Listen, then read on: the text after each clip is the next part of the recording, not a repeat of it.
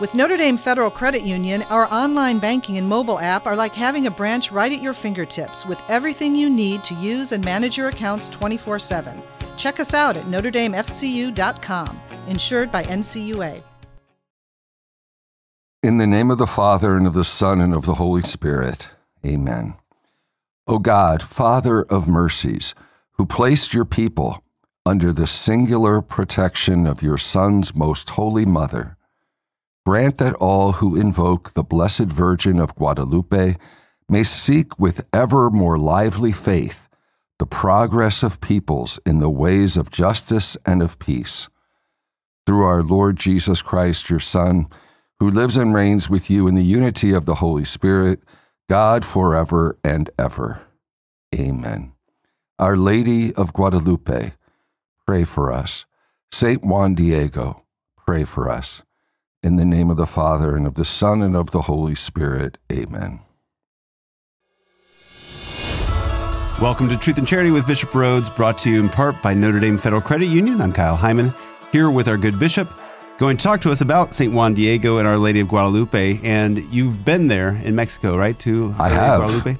Yeah, I remember I've been there a few times and celebrated Mass in the Basilica. And I remember one Mass on the Feast of the Most Holy Trinity, and the Basilica was full with over 3,000 people. It was so beautiful. And they gave me a vestment as a gift that I've worn oftentimes on Marian feasts. And huh. also, they gave me a, a beautiful picture of Our Lady of Guadalupe that I have in my chapel in my residence.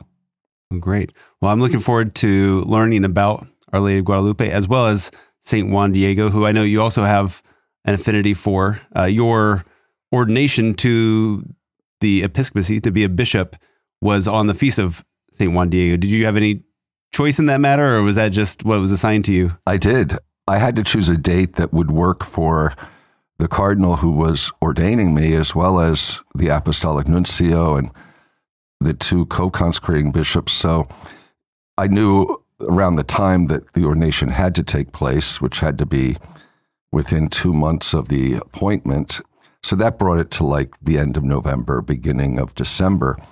So oftentimes you try to look for the date of an apostle, apostles' feast. Mm-hmm. And November 30th was the feast of St. Andrew, but that okay. did not work for others. Uh-huh. And they said, well, is there another date? And I realized I thought of Our Lady of Guadalupe, but I knew that a lot of the bishops would be celebrating masses in their home dioceses. So I, I knew that December 12th wouldn't work. But then I thought, why not December 9th, the feast of Juan Diego? And of course, it was that was the date of the first apparition of Our Lady to Juan Diego on December 9th. So that worked for everybody. And it was really special because, especially for the Hispanic communities in the Diocese of Harrisburg, the Mexicans, and who I had served, you know, many years. So so it really was perfect. And they sang, you know, in the ordination mass. I remember I requested a couple songs that hymns to Our Lady of Guadalupe, and it was really very beautiful. Wow. Yeah. I went back and was looking for past episodes where we've talked about Our Lady of Guadalupe. And in 2018, we had an episode along with two of our Hispanic deacons, but you had car troubles and called and said, Go ahead without me, just do the show with the deacons. And I ah. listened to it on the way here, and it is such a great episode. Hearing their stories, we did talk about Our Lady Guadalupe a little bit, but mostly just their journey to becoming permanent deacons okay. here in this diocese. And so, encourage people to go check that out. It's a December twelfth episode in 2018. But do you mind, Bishop, telling us a little bit of the history, the story of Saint Juan Diego? Yeah, it would be great. He was a a Chichimeca Indian, and that was a tribe within the Aztec Empire in the 16th century. And he was actually born in the late 15th century. And Juan Diego was a convert uh, to the Catholic faith. He was born in the year 1474. And he was of a low social class. He wasn't like a slave, but it was a low social class. So he was born in 1474 and around 1524. We don't know the exact year, but we know it was around then that the first indigenous families were baptized by the Franciscan missionaries. Hmm. The Franciscan missionaries had come to the New World with the Spanish conquistadores. And we know that Juan Diego, his name wasn't Juan Diego at that point. His, he had a, an Indian name, which I can't really pronounce. It's very long, but it's something like Cuauhtlatoatzin. Hmm. And that was his native name. And when he was baptized, the name his name was changed to Juan Diego. And he his wife was also baptized at the same time. His wife's name was Maria Lucia. And then after being baptized, they received the sacrament of matrimony. Okay. So he was an early convert.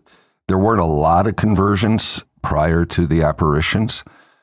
After the apparitions, there was an explosion of conversions to the Christian faith, to the Catholic faith. Juan Diego's life is very interesting. He, as I said, was kind of of a lower social class. He was married. His wife died in 1529, just five years after their conversion. And it was at that point that he turned his life to God by attending Mass and often and catechism lessons, and he was learning. There was a Franciscan church where he would go. And at that point, he started living with his uncle, who was an elderly man named Juan Bernardino. Hmm. So that's context for when the Virgin Mary appeared to him and chose him really to be her messenger, which really changed the history of America. So, as I mentioned, the Franciscans were the first religious congregation to bring the gospel to Mexico, and they were trying to evangelize the native peoples, and they would fight for the dignity of the native peoples. We know there were a lot of abuses by the Spanish conquistadores, but the Franciscans recognized the dignity of the indigenous peoples and tried to protect them. They were very committed to educating them and that's what they were doing, and with with very limited success. And then something happened that changed everything. It was December 9th, 1531. And Juan Diego was on his way to the church, to the, the Franciscan church from his home when something very unexpected happened. And by the way, how do we know about all of this is an interesting thing. There's a lot of studies that have been done. There's so much research and tons of it. We won't have time to talk about it in this episode, but yeah, all kinds of scholarly disputes about the historicity, et cetera. But but one of the earliest accounts where we get these details about the apparitions was really from about 20 years, I believe, after the actual apparitions there's a, a document that was in the native language, Nahuatl. Nahuatl actually was the, the language also that the Blessed Virgin Mary spoke when she appeared to Juan Diego. Hmm. But this very ancient document that we have, where we learn the story, was written by a native Aztec man named Antonio Valeriano, who had been educated by the uh, Franciscans. And it's probably from around 1556. And it's called the Nican Mopohua. And it's 16 pages long. It's a manuscript. So this is the kind of, there is an earlier uh, mention of the miraculous apparitions on a parchment from the year 1548, but it's just like one page. And by the way, that was only discovered in 1995, but it does confirm. Oh, wow the truth of, of what we know. But we can reliably date this more complete early description of the apparition in this 16 page manuscript that's called the Nican Mopohua. So, this native man, educated by Franciscans, had written this down.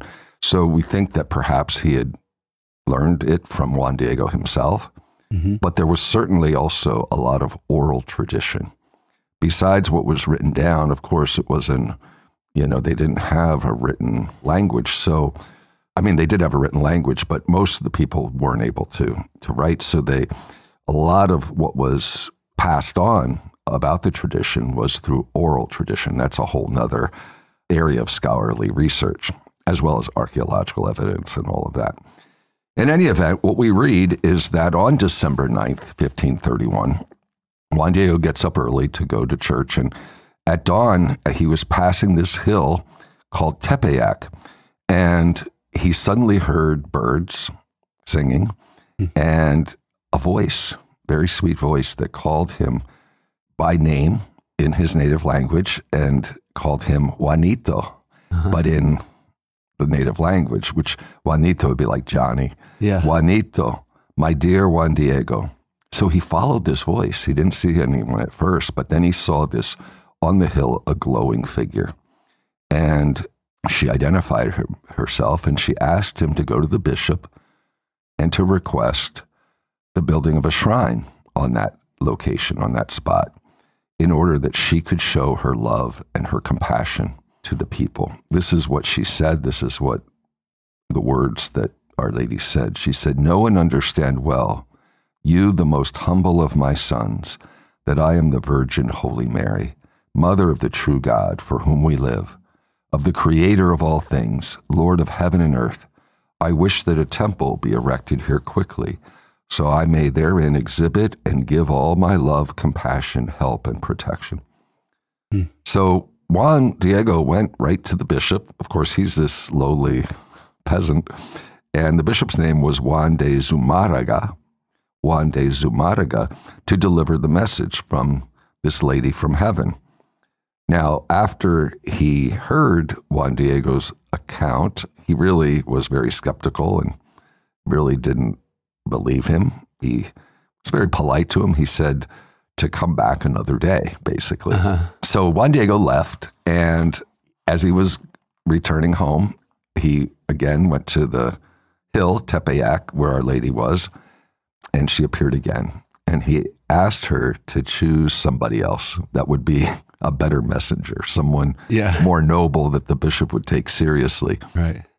And again, the Virgin Mary said, "No, you're you're the one." So she reaffirmed his mission and ordered him to go back to the bishop hmm. the following day. And this is what she said when she appeared to him this second appearance. She said, "Listen, my little son, be sure that I have many servants and messengers to whom I must entrust the delivery of my message and carry my wish." but it is of precise detail that you yourself solicit and assist, and that through your mediation my wish be complied. I earnestly implore my son the least, and with sternness I command that you go again tomorrow and see the bishop. Hmm. So that's what he did. The next day, December 10th, in the afternoon, he delivered the message again to the bishop, and bishop didn't believe him again. And the bishop ordered him to ask for a sign from the lady that he had met at the uh, top of Tepeyac Hill. So he went back and he told her what had happened. And the Virgin Mary asked him to return the following morning for a sign that he could then take to the bishop. Mm-hmm. So she said, These were her words Well and good, my little dear. You will return here tomorrow, so you may take to the bishop the sign he has requested. With this, he will believe you, and in this regard, he will not doubt you, nor will he be suspicious of you. So, after that fourth apparition, Juan Diego returned home and he found his uncle very, very ill. His uncle, remember, his name was Juan Bernardino. So, because of that, he didn't go back to Tepeyac the next day. He stayed home with his uncle, who he thought was dying. He didn't feel he could just leave him. So that was December 11th. Then on Tuesday morning, which is December 12th, he went looking for a priest so that his um, uncle could receive the last rites, so he could be anointed and receive Holy Communion. But he didn't go the usual route he, because he didn't want to run into the Virgin. And she descended from the hill and she comforted him. And this is like my favorite quote of the Blessed Virgin Mary. She said, Am I not here who am your mother? Are you not under my shadow and protection? Am I not the fountain of your joy? Are you not in the fold of my mantle, in the cradle of my arms. Do not grieve nor be disturbed by anything. Do not be afflicted by the illness of your uncle, who will not die now of it. Be assured that he's now cured. And then she sent him to the top of the hill. She sent Juan Diego to the top of the hill to cut roses. That would be the sign for the bishop. Immediately he climbed the hill, and as he reached the summit of the hill, he was amazed that there were all these beautiful roses blooming, and they were exquisite. They were Castilian, like roses in Castile in Spain. So he returned to Mary, and she said to him, My son, the least, this diversity of roses is the proof and sign which you will take to the bishop. You will tell him in my name that he will see in them my wish and that he will have to comply with it. So he went back to the bishop's house to deliver the message, give him the sign, show him the roses. So when he saw the bishop, he said, Sir, I did what you ordered to go forth and tell the lady from heaven, Holy Mary, precious Mother of God, that you asked for a sign so that you might believe me, that you should build a temple where she asked it to be erected. And then Juan Diego told him what he saw at the top of the hill when the Virgin Mary sent him to cut the flowers as proof, as a sign. He said to the bishop, She had told me that I should bring them to you, and so I do it, so that you may see in them the sign which you asked of me, and comply with her wish, also to make clear the veracity of my word and my message. Behold, receive them. So he unfolded his tilma, the white cloth, and roses that where the roses were, and, and they fell to the ground. And as we know, famously, a sacred image of the Holy Virgin Mary appeared on the tilma. And of course, when the bishop saw this, and all there were other people in the room, they fell to their knees before the tilma. And the bishop was crying, and he prayed, he begged for forgiveness for not believing from the beginning. So after this miracle, Bishop Zumárraga immediately ordered that a chapel be constructed where Juan Diego would spend the rest of his life guarding the image of the venerated Mother of God, Queen of Heaven, and people from all over, indigenous peoples, came to see the tilma. And of course, Mary appeared as one of them. She appeared like a an Aztec, and she, she had spoken their language, and she had the features of an Aztec woman. Then they built, uh, some decades later, rather than just a chapel, a, a bigger church, the same place. And then it wasn't until 1709 that they constructed the first Basilica of Guadalupe. That was used for many, many years, probably two centuries. And then they, in 1976, the new, more modern structure that is there, the Basilica of Our Lady of Guadalupe, where thousands of, it's the most, by the way, it's the most popular pilgrimage site in the world. Oh, really? Yeah. Wow. The millions that go there every year. And the original image of Our Lady of Guadalupe is there. It's, it's behind glass. And I can't explain what it feels like to to go by it. It's kind of like a, a moving, what do you call it, like in an airport. Yeah, a moving you go by. walkway. Yeah, Yeah. Moving, have you been there? I have. Oh, okay. Yeah. So you know. And and the building itself is you mentioned a more modern building. It's not a traditional basilica like you would think of in in Rome or something like that, or right. even in the United States. A lot of our kind of ornate, traditional looking thing. It's a it's kind of kind of a funky design. Yeah, yeah. But do you did did you see the old basilica? It still stands nearby. I believe so. Yeah, Yeah. it's been a it's been a while, but Yeah. yeah, yeah, yeah. So they want to keep the line moving, so people don't just stand there and stare. I'm sure, but yeah, you go on the moving walkway and you you rotate by it. I want to talk a little bit more about the image and some of the the miraculous or unexplainable features of it, including how it's lasted all these years, made out of cactus fibers. Um, so we'll talk about that and more about Our Lady of Guadalupe coming up on Truth and Charity with Bishop Rhoades, brought to you in part by Notre Dame Federal Credit Union.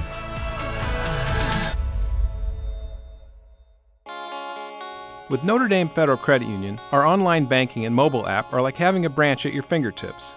Insured by NCUA and with everything you need to use and manage your accounts 24 7.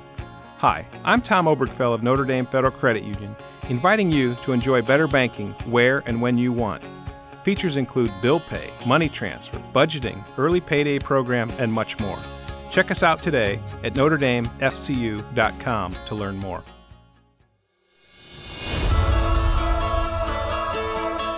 Welcome back to Truth and Charity with Bishop Rhoades. I'm Kyle Heimann here with our bishop talking about Our Lady of Guadalupe, St. Juan Diego, and this miraculous tilma. A lot of people just refer to it as the tilma, and that's the, the cloak that St. Juan Diego was wearing at the time of the.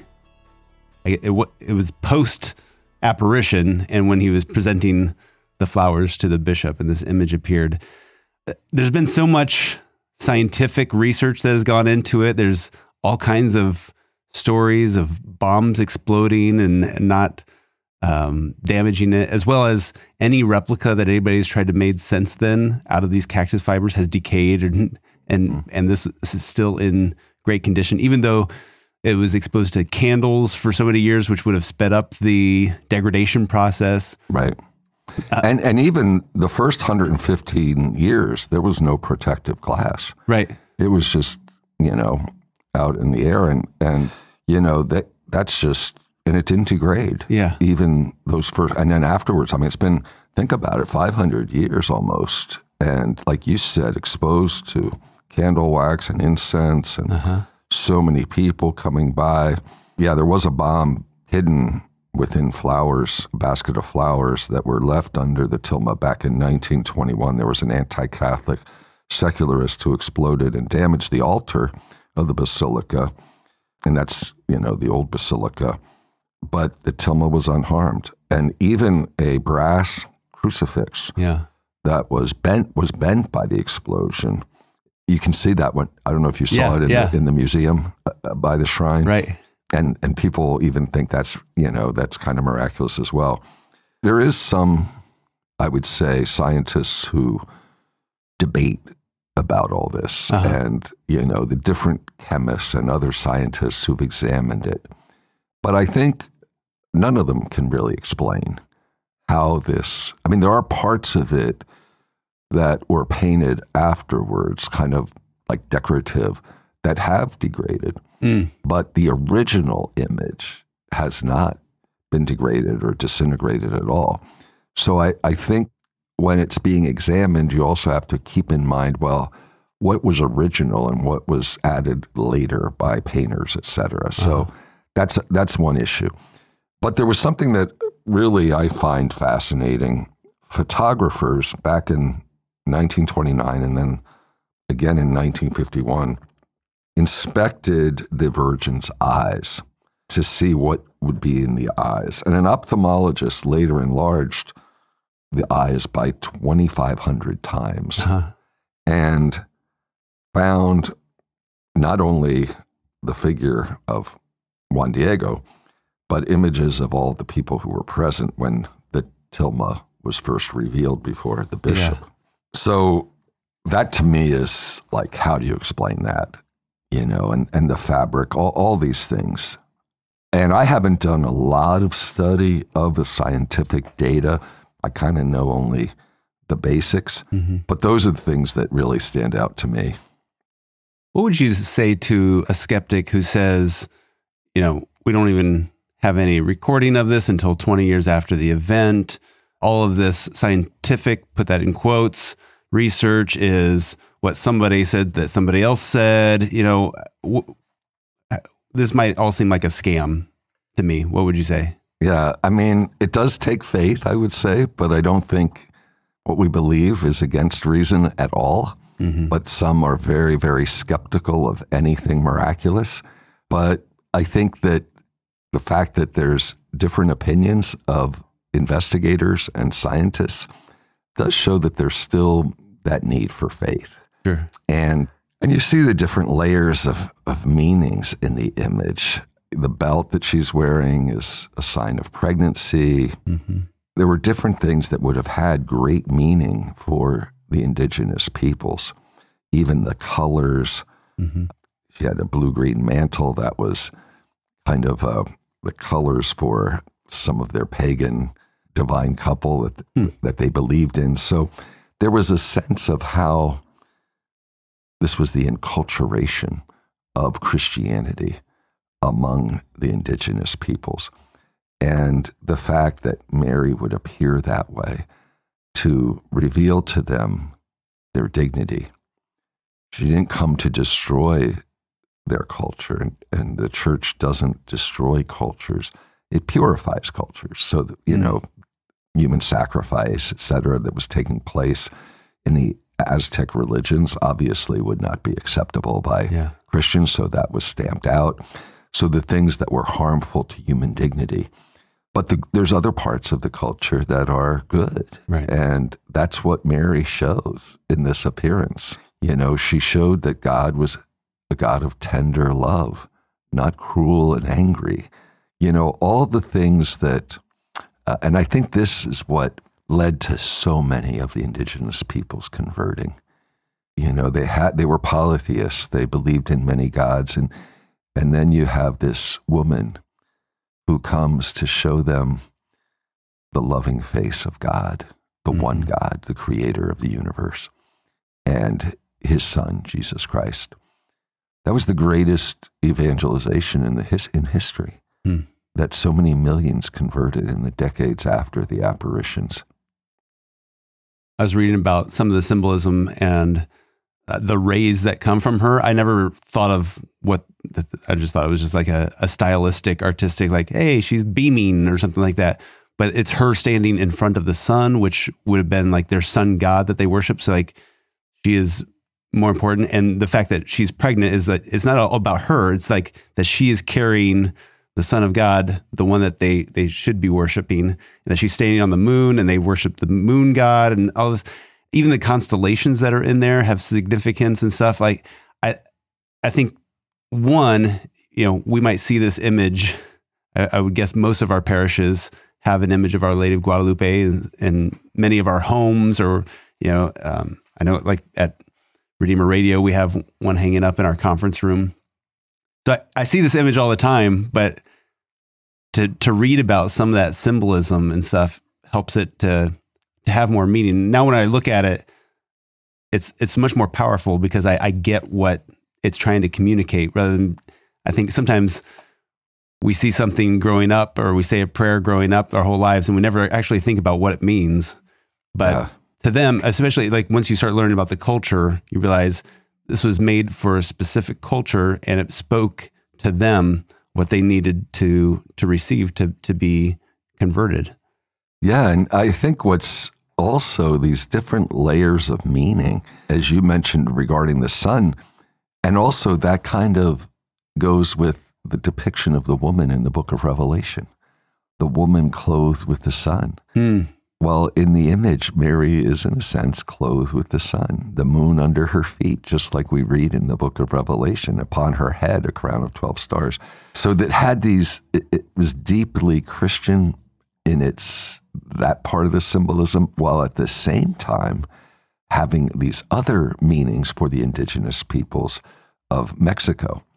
And I think that's, that's really quite, I don't know, miraculous in itself. Yeah. Well, maybe that's something that people want to take up for Advent is doing a little research into St. Juan Diego, Our Lady of Guadalupe, and maybe get a book on it or read some articles online, sit in front of the image and and reflect on that and and pray how Our Lady is leading us towards Christ and how we can reflect on that as we prepare for Christmas uh, during this time of Advent. Uh, also, I'll put a link to that 2018 episode with the Hispanic deacons because they talk a little bit about what's going on in the diocese for you know what, they do for Our Lady of Guadalupe's feast, as well as some different things that the Hispanic community does for Advent and to celebrate Christmas. So, might be a good one to go check out as well. Uh, any recommendations for Our Lady of Guadalupe celebrations in the diocese or?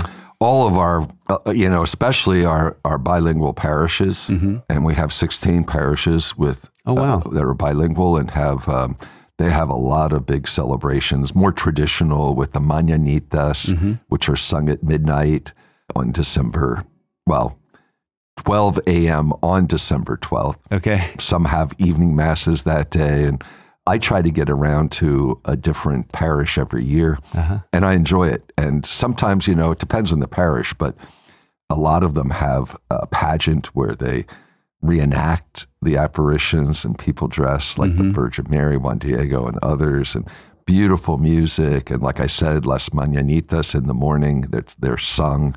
It's kind of like uh, morning prayers welcoming Our Lady. And um, there's, there's just a lot of different things. And then, of course, there's often food uh, and uh, mariachi bands. And, Nice. um, I remember when I was a pastor, I started the Guadalupe celebrations at St. Francis of Assisi in Harrisburg. And oh, the church would be packed and it was so beautiful. And then we'd have a big fiesta afterwards. I remember once inviting the bishop and he couldn't get over it. And Yeah. And it would go on for hours, you know, the, the liturgy and the music and then the food and the dancing and everything. So I love the celebration of Our Lady of Guadalupe. So people can check. I think today's Catholic has a list of all the different Guadalupe celebrations. And, you know, people who are Anglos still, I mean, it's she's the patroness of America. Right. So she's for all of us. And I think they could feel welcome to go to any of these celebrations. And I think some Anglo parishes may also have special celebrations, but but especially the bilingual parishes, they would have huge celebrations on this day. Well, not to put you on the spot, but any update on the Hispanic deacons of any ministry that's happened over, I guess, since the last check in four years ago? Oh, uh, they're doing wonderful work. Actually, it's good you mentioned that. I'm going to be ordaining 18 new permanent deacons on January 7th. Mm-hmm. That's our largest class ever. This will be Wow. my third class of permanent deacons that I'll be ordaining. But of the 18, two of them are Latino, both from Fort Wayne. The last class, it, the formation program was all in Spanish because that was much easier for them to mm-hmm. do their studies. And but in this new class in English, the two Hispanic men are both very bilingual, so they uh-huh. could go to the classes in, in English. So I'm working now on kind of the assigning, of thinking about where they're needed and where they'll be assigned. But that'll be a great day, January 7th at St. Pius in Granger. One the- I chose that because it's the biggest church, because with so many, Yeah. uh, normally, we- I'd have ordinations in one of the two cathedrals, but because of the numbers of people, St. Pius, that way more family and friends can, can attend. So I'm looking forward to that, just praying there's good weather because January 7th in the South Bend side of the diocese is a little risky. Yeah. Yeah. All right. Well, thank you for that update. And uh, again, you know, look into Our Lady of Guadalupe and do a little research, and and maybe that's something that we re- reflect on this Advent. Uh, thank you, Bishop. Before we go, could we get your Episcopal blessing Sure, the Lord be with you. and with your spirit, Blessed be the name of the Lord. now and forever, Our help is in the name of the Lord. who made heaven and earth? May Almighty God bless you, the Father, and the Son, and the Holy Spirit. Amen. Thank you, Bishop. You're welcome, Kyle. Truth and Charity with Bishop Rhoades is brought to you in part by Notre Dame Federal Credit Union.